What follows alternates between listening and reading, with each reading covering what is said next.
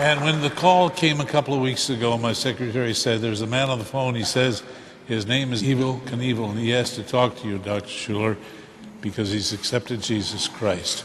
I picked it up, and you said to me, In my mind, out of the blue, came a line. Do You remember what you said? Came a line? A line, you said. You said a thought came into my mind, and it was evil. The God you're praying to is never going to give you anything. No, no, he wasn't. I was empty. I was just empty. The God I was praying to was a God that I thought maybe could answer my prayers, but I didn't realize that I needed to go through a living God, and I had, I did. And I'm just beginning to really get the, the feeling of Jesus Christ inside of my body. And it's grown and grown and grown. It's become such a wonderful thing since then. And the time we spent together, I just can't believe it. I'm so complete now that I'm not even afraid to get on an airplane, fly back to Tampa. That's how I feel. I never thought that I would be here, ever. I just uh, was a person who always believed in God. There was a God, power, but I always had trouble believing in the Jesus Christ, the Son of God. I, uh, I don't know why I fought it so hard. I just did. But I, I think maybe it was the power of prayer. Maybe God just got sick and tired of me fighting it so much. He reached out and grabbed me and said, Look, I just want you. You've got to stop this nonsense. You just, you just come with me.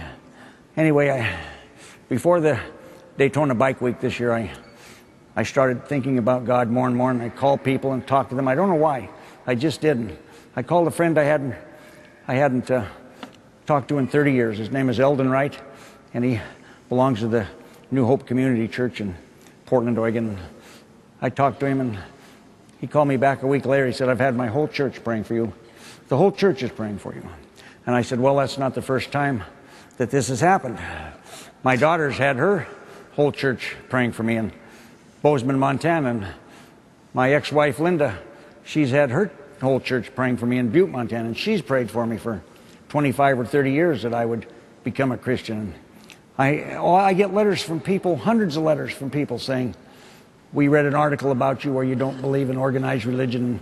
You've got to believe in Jesus Christ.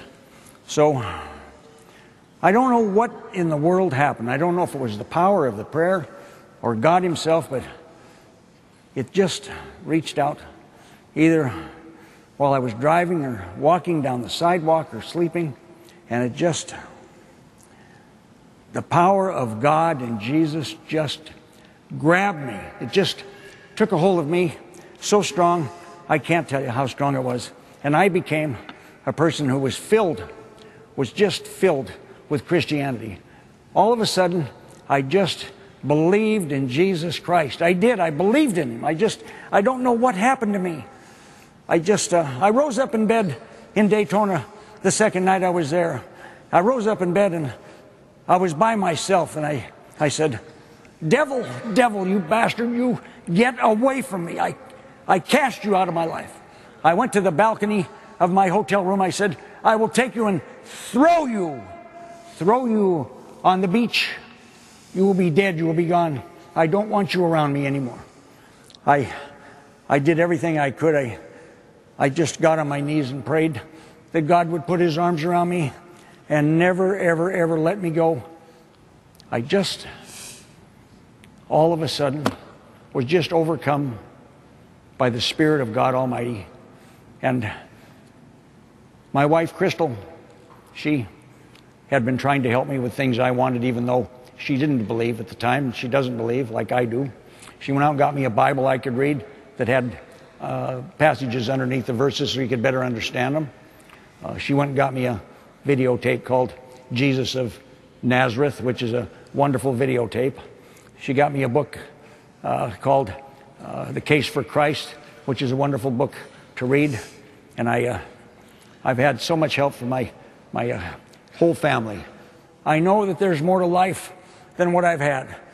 I read, uh, I, I, I wrote a book called Evel Ways. I said I've had a life better than any king, any president, or any prince. Hogwash. I didn't have Jesus Christ in my life. I was talking about the Rolls Royces I had, five of them, the Ferraris I've had, five of them, the Stutzes, the Lamborghinis, the, the jet airplanes, two of them. I flew one alongside of the other so I could read my name on the side of it. Yeah. Evel Knievel. My dad said, Who are you going to impress? At 40,000 feet, at 600 miles an hour.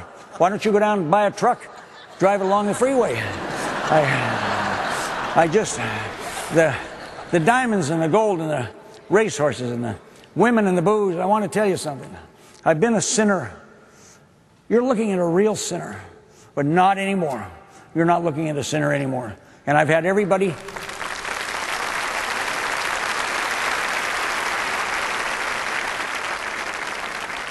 I've had everybody in my family try to help me. My son and my wife came here today from Montana and Las Vegas, and friends that came to see me and be with me. And I just, uh, I just, uh, I'm so happy. This is the biggest step that I have ever taken in my life. Dr. Schuller is right. I'll tell you the difference between a Christian and an atheist. A Christian wants to believe. They want to believe everything about Christianity and Jesus. An atheist does not believe in God because he doesn't want to. He stays away from it. He gets mad. He doesn't want to hear about it. That's what an atheist is. Do not let us come with any patronizing thoughts in our mind to say, oh, yes, Jesus was a minister of his time or a, a biblical person, a person who believed in God, who taught us. He was a teacher, a great human being. Jesus did not offer us that.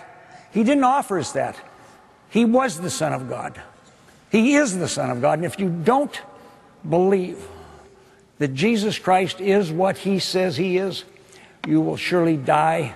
You'll die in your sins, believe me. You've got to believe. Oh, you've got to believe in Jesus Christ. It'll give you, I don't know how many of you here have felt what I have felt.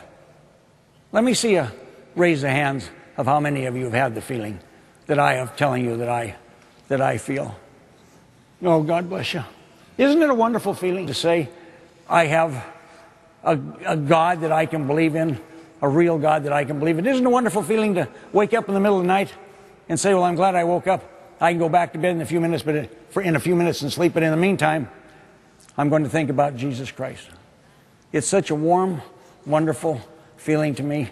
Dr. Schuller, I don't know how to thank you for asking me to come here. I, I know that I called you and told you that I wanted to be on your show because I'd seen your show. I watch it every once in a while, and I saw Andy Griffith, Andy Griffith and Randy Travis on a few weeks ago, and Andy said that he'd given his heart to Jesus Christ. And when I began to believe like I did, I thought to myself, why don't you call Robert Schuller and see if you can be on a show? So I did, and you said to me, well, that's wonderful news.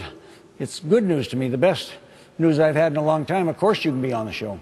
So we talked about it, and so we agreed that I'd be here today. And then a couple days later, you called me and you said, Would you mind if I flew to Florida to meet you? And I said, Well, it's a five hour flight. You're 80 years old. Are you sure you want to come to. Are you sure you, you sure you want to come down here to have dinner with me? And he said, Yes, I do.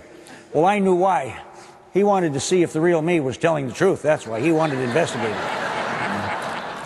anyway, when he got off of the airplane, I was there to meet him, and I took him to his hotel, and he said, You know, the only reason I came here was to see you. I have no other business here. I said, I know why you came. You came here to see if I was for real. You came here to see for yourself with your own eyes. You wanted to take my hand and hold it and give me a hug and bless me. I know that you did that. And I want you to know something. I picked you. I picked you too, Robert. I picked you because I think that you have a message to give to everyone in the world, and I think you do it in such a wonderful way. I wanted to scream to the world that I am a born again Christian, and I'm so proud of it. I'm just so proud of it.